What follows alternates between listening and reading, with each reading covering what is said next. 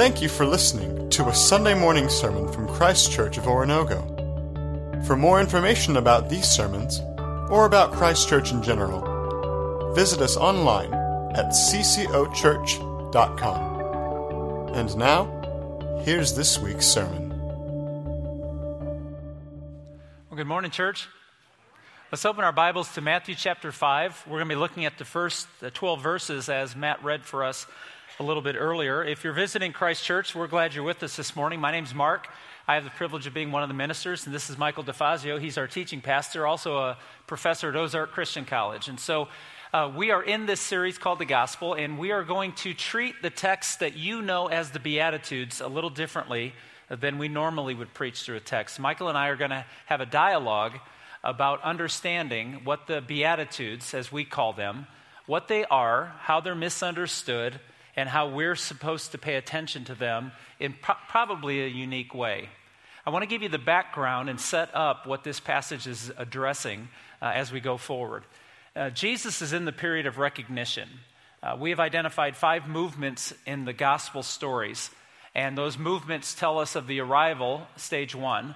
Stage two was obscurity, where Jesus was gathering some disciples and some, some followers but it wasn't a public thing. It was he was going from village to village and starting to gain a crowd. And then there's the recognition, where some people began to recognize him as the Messiah, and others began to recognize him as a threat.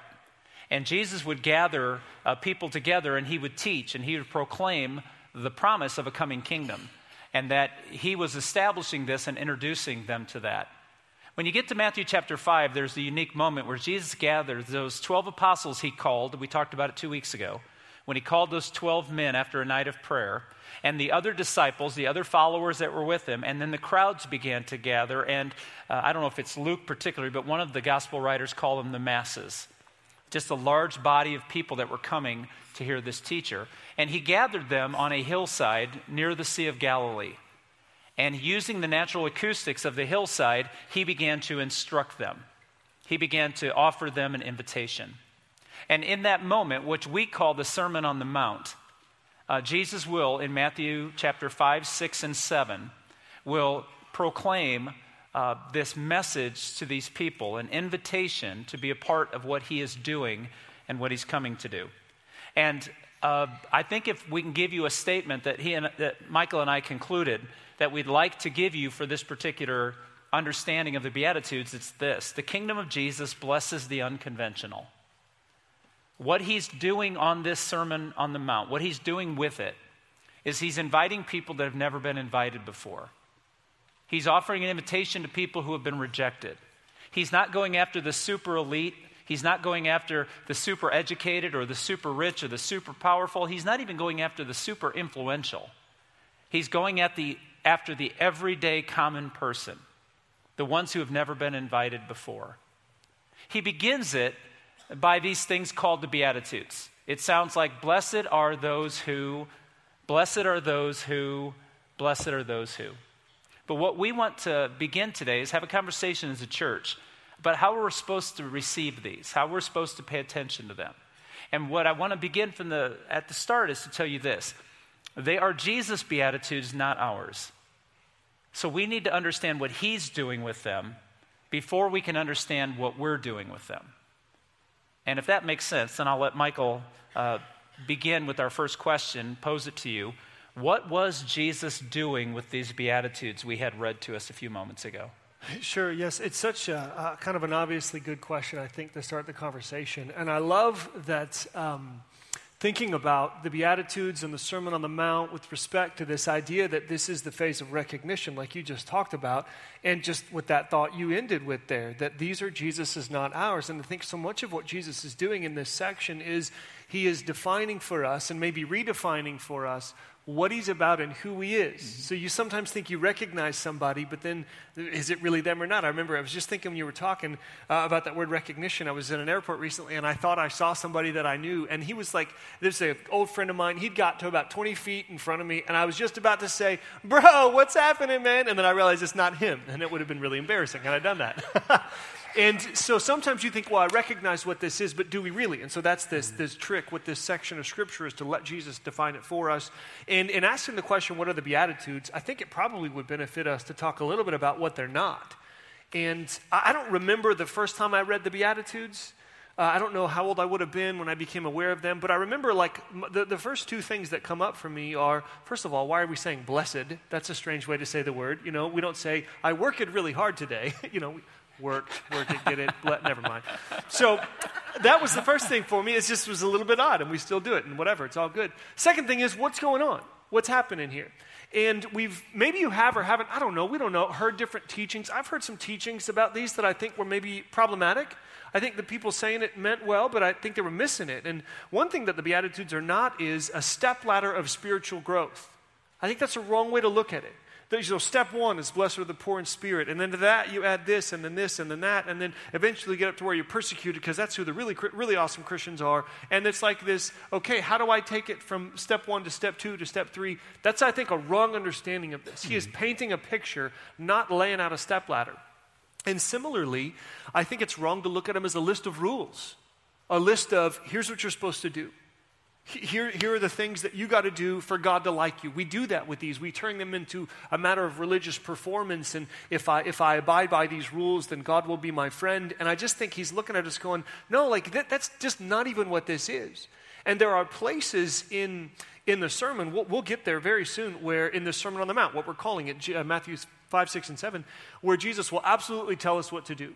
He will say, Here, concretely, you don't need to think about it much more because you know what I'm talking about. Just go do it. I think about here in a couple weeks when we talk about anger. He doesn't spend a whole lot of time analyzing anger. It's more, hey, when you're going to worship and you realize you and somebody aren't good, go like work that out, then come back and worship. So concrete steps. But right here, He's not doing that yet. I love this distinction you've been making about this is to be received, not achieved. Received, not achieved. So, what is it? If it's not a stepladder and if it's not a list of rules, requirements for righteousness, what is it? Um, and the phrase that you, he mentioned that we've been talking about is th- we think this is an invitation to a kingdom. And remembering that just before Matthew 4 or Matthew 5 comes Matthew 4, and in Matthew 4, Jesus goes public and says, Repent, for the kingdom of heaven is here. It is available to you, the reign of God. Like God is reigning, and Jesus is bringing his kingdom from heaven to earth and making it available to us. And he says, it's here now and it demands a rethinking, a repenting, a reframing of, of the way you think about the world. So I think Jesus is inviting us into his kingdom and inviting us to become the kind of people who this kingdom makes sense for. So I, I got an analogy, and I'm a little nervous about the analogy because it's a political analogy, and we're not huge fans of politics, so maybe I'll make it and then you can fix it, especially not right now. but if you think about it sort of like um, if once a person decides to run for office, right, they make the public declaration, and then they usually give some sort of a speech that clarifies here's what my program is going to be. Here's what I'm trying to accomplish. Here's what I, I came to. This why I want to be a ruler. This is why I want to reign. This is why I want you to let me be your leader. And I think the Sermon on the Mount is sort of like a campaign speech, if we could make that connection. And the, the Beatitudes, the beginning part, is, is the part where a person says, hey, you know, here's the kind of people I'm going to benefit. If you are, and different politicians different, if you do not have a fair wage, or if you do not think you're paying the right amount of taxes, or if you do not have proper health care, if you put me in charge, then the people who are in this situation are going to be blessed by me being the leader. And that sort of is the picture I get of what Jesus is doing here. I'm bringing a kingdom and I'm going to start by just painting a picture for you, picture for you of the kind of people that, um, that my kingdom, my reign is going to benefit. So, what would you add to or take away from that? No, I think, I think it said he's, he's talking to a group of people that have never been invited to anything like this before. You'll notice that Jesus said the physician doesn't come for the healthy, he comes for the sick. And so we do this a lot here, and it's part of it's to be provocative. It's to remind ourselves we're not all that. If you come to church thinking you're all that, I ask you, why do you come to church? We come to church because we know we're not all that. We have no hope. If he's, if he's not all that, we're all a mess.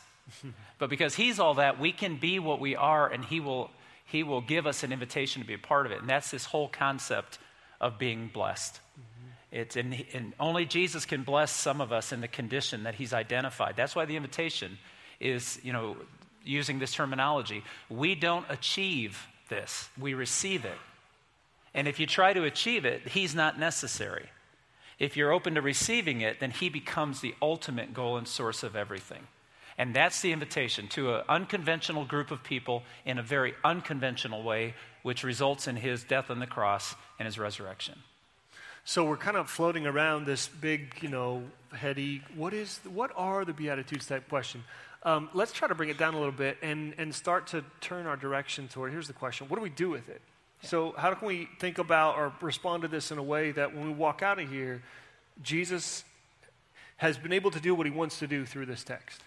The reason that Michael and I agree and wanted, wanted to handle this particular message this particular way was to engage. because we don't trust each other. Yeah. So, you know, we just, I'm watching yes. over him. He's he gets no mic me, left so. alone. yeah. Uh, is because I have to repent. I haven't done it here, but in my previous ministry, I preached eight weeks on how to do the Beatitudes. Hmm. And I had to ask God to forgive me for that because that's misleading. Because think about the logic of it. If you have to do all of these, unless you die and are persecuted at the end, you didn't make it. I mean, think about it. If we're going to make these the contemporary Ten Commandments or the Eight Commandments of the church, then you better get killed for Jesus or you just almost got there. It just, it logically makes no sense. when you put it like yeah. that, yeah. so, you know, uh, and so because of that, what it is, is it's not, re- it's not achieving it, it's receiving it and it's how to live the good life. And that seems so contrary. And I'm indebted to Dallas Willard in a book called The Divine Conspiracy for awakening my heart to the teaching method of Jesus and the implications of it. Because I always thought you have to do these things so you don't mourn enough. Get good at mourning. Really? That you're not peaceful enough. So start practicing peace. And you're not persecuted enough. So get yourself killed. It just makes no sense. What it is, is what is the good life? And the good life sounds like this in the kingdom Jesus is inviting you into a better life than this world can ever give you, although you'll suffer. That he's inviting you into the blessings of the kingdom, although your life's not always going to be a Disney movie. It's not always going to end in 22 minutes with great laughter and the family around the table. Sometimes we live in a jacked up world and we're as jacked up as it is. And yet there's blessings to be found for those that let Jesus be their all. It's an invitation to the good life, but it's not the way our world defines the good life. When you read Matthew chapter 5, 6, and 7, and we're going to encourage you this week to read it at least three times. You could read it all three chapters in a day. It might take you 40 minutes to read them. But when you listen to what Jesus is offering you, it is contrary to what the world's offering you. Yet the world can't bless you you bless the world. But in the kingdom, Jesus blesses you. In fact, Mike, I'm going to go off script for just a quick second. Let's play with uh, Tom Michael, who's a wonderful man, came up and talked to us about how we don't use the word blessed in our society. The word was once translated happy. Why don't we use happiness instead of blessed? Yeah, it's a good question. So the um, it's a funny word underneath this word blessed. There's a few different words for blessed in the original languages of the scriptures, and this one could sometimes be translated congratulations or blessed or happy. Happy are the. And I, I, love what he said. His point was, you know, let's say happy are the poor in spirit, happy are the meek, happy are those who mourn, because it is part of that point of what he's saying. Now, we avoid that word sometimes because of what we've turned it into. We've turned it into, you know, happiness is sitting around, uh, you know, I don't know, the right people around my table with the right things on the table and the right things in the garage, and the house is a certain size, and my bank accounts are full, and I've got everything that I want. And in some ways, maybe he's right. Maybe we should say the word happy because I was just thinking about what you were saying with the good life. So, if we were to put this in terms of here's what to do, we let Jesus redefine for us the good life. And so, if we're now using this word happiness, I guess the point would be let Jesus redefine yeah. happiness. So, we, we don't use it because maybe we're unnecessarily afraid of being misunderstood, but that's part of Jesus' point is I'm going to use a word that describes what you all want, but I'm going to talk about it in a way wow. that you're not used to. See, I come back to one of the definitions I discovered in preparing for today's dialogue was that the word blessed or happy used by Jesus would have been deeply satisfied. Hmm, that's good. So, deeply satisfied is the person who is the person who. Even when I say good life, I want to recant. Because you just define the good life in the American mind. I got enough food, I got enough friends, I got enough this, I got enough that, I got all of these things, and I'm happy. But how many people that have everything they want are happy? Yeah. But deeply satisfied, think about it when you read it this week. That's good. Deeply satisfied is the person who, who, who, and it's receiving what Jesus wants us to have. So maybe we'll define that going further as it's the satisfied life, mm-hmm. one that's worth living, one that has implications and influence in a way that matters to the best part of who we are.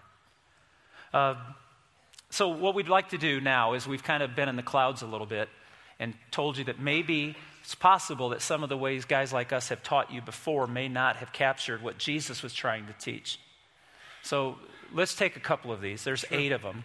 Let's go ahead. You're going to take two of them. And so when Jesus said, Blessed are the poor in spirit, what in the mm-hmm. heck does that mean? Yeah, what does that mean and what do we do with it? I love, I love kind of digging into the specifics and I love this one. I don't know if you're supposed to have a favorite beatitude, but I like this one. And um, it's the first one Blessed are the poor, or happy, you know, satisfied, deeply satisfied are the poor in spirit, for theirs is the kingdom of heaven. Um, so, poor in spirit, what, why, what, what, does that mean? What, what, what does that phrase you know, kind of bring up in our minds. Obviously, he's using poverty, but he's talking about it in a spiritual way. So if, if you're poor, you don't have anything, which means you're totally dependent or you're totally reliant on other people to take care of you. And to be poor in spirit is to recognize, like, I can't myself provide all of my needs. I can't control things. I can't be in charge of things. There's not enough in me to make life go well in terms of connecting with spiritual realities. And so, one of the ways I like to think about uh, happier the poor in spirit or blessed are the poor in spirit is uh, you will be happy when you acknowledge your spiritual need. When you recognize that looking within only gets you to a certain point, but you actually find a hole there that needs to be filled by something outside of yourselves. And how different is this from how we think about the good life or the satisfied life in our culture? I mean, step one is be independent. Value number one is total autonomy. I don't want to be dependent on anyone for anything. I'm just, I want to be able to totally self sufficient, taking care of all of my needs on my own. And Jesus comes and essentially just, just pokes that balloon and says, that's just a lie. That's just a fake idea that people made up to make themselves feel better about their failed attempts to pursue deep satisfaction. Let me replace it instead with, Blessed are you when you're poor in spirit. So, what do we do with that? Kind of depends on who you are at some level. And this is where the idea that Jesus, the kingdom Jesus brings, blesses the unconventional comes into play. Because if you're a person who's in this room and you think, man, I'm not really sure if I should be here because maybe the roof right over my head is actually going to cave in. You know what I mean? If you look around this room and think, man, look at all these good people. Look at all these religious, God fearing people. They're so great, but I'm not one of them. I don't belong here. You need to hear Jesus' words saying, You belong here. Mm-hmm. That's, I think, what to do with this blessed are the poor in spirit. If you're a person who thinks, I don't belong here, you're exactly the person who belongs here because Jesus is saying, You're in the kind of place where you can receive my kingdom. You get it. You recognize that you can't do it on your own, and so you're going to let me be Jesus. You're not going to try to run things. You're not going to try to be your own ruler. You're not going to try to be sovereign. You're going to let me come in and take over. So that's one of them. Now, on the other hand, on that one, if you come in here thinking, man, I got this, I'm good, like spiritually speaking, some of y'all need this. I'm just here because others need me, or whatever it may be. I don't know. Like, for, for, if that's us, then we need to repent and recognize, recognize, notice what Jesus is saying. What he's telling us is we have actually, we've, we've organized our mind and our life in such a way that we are hindering his blessing. Mm-hmm. He can't actually do for us what he wants to do for us because we've essentially, by our own spiritual arrogance, closed ourselves off from him in our lives. That's, that's one. I'll try to be quicker on the other one. Another one of my favorites is Blessed are the pure in heart. Happy are the pure in heart, for they will see God. If, if you think pure in heart, again, take some time to think about the phrase. These are the people who see God, pure in heart. What does that mean? It, it doesn't mean like those who are super innocent, although there's nothing wrong with innocence. But the word heart in the Bible is about uh, your core, your center, what drives you. If there's an arrow coming out of your life, your heart is what that arrow is pointed at. So that's your heart, your core, your center. And to be undivided or to be pure is, is to be undivided. That's what the word means. And so if you think about you mix two substances, it's no longer a, a, a, pure substance. You wouldn't use this word to describe that substance. This is a word that is one thing and one thing only. And so again, when I paraphrase these in my mind, I like to say, Happy are those who live from an undivided center, for they will see God.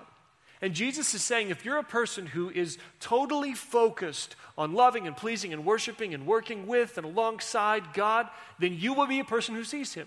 And so this is, now hear me well too, this is not just like God is the first item on my list. This is God is the paper on which my list is written. So all of the different areas of my life are focused on what God wants them to be. And if you do that, then He says, then you'll be a person who sees Him. And so if you're thinking to yourself, man, I don't ever see God, other people seem to know God and see God and have these experiences of God, maybe part of the reason is you don't actually want to. And again, I don't want to be too harsh because it's not do this and God will be pleased. It's if we do this, then we become the kind of people who God's reign, who Jesus' kingdom can bless. So those are a couple for me. That's good. I chose two that uh, a little bit tougher for me uh, when Michael and I were talking about these. So he said, Blessed or deeply satisfied are those who hunger and thirst after righteousness, for they will be filled. And truthfully, I don't know that I've ever, ever truly been hungry. And I thank God for that. But I also think there's a lack of character development associated with that. Uh, you know, I get perturbed like most parents when my kids say, I'm starving. You don't have a clue what starving is. I've been thirsty to the point that I thought if I didn't get something to drink reasonably soon, I was going to be in trouble. But it says, when you hunger and thirst for righteousness. Now, remember, and this is a term we've been bantering back and forth that we stole from an author. Be careful we don't turn these into you know, I'm saved by my works. Mm-hmm. This also isn't suggesting I'm saved by my attitude.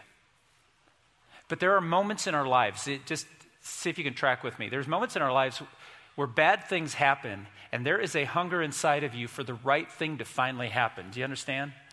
There's a moment where you say, I can't take it anymore. That's not right. When children get harmed, and Carolyn's talking about taking care of young ladies who are being trafficked or, or who are in these trades that are, and you look at that and there's, is, is there not in each one of us this fiber to cry out and say, that's not what? It's not right. Mm-hmm. And it's got to become right. And there's that hunger and passion. Jesus said, In my kingdom, I'm going to I'm going to take care of that. I'm going to take care of it. You're not going to. I'm going to. And I'm going to use that zeal you have to make a difference, whether it's an act of unrighteousness done to you or done to someone else. As we open ourselves up to who Jesus is and what he promises, we desire more of him, not less. I love the paper.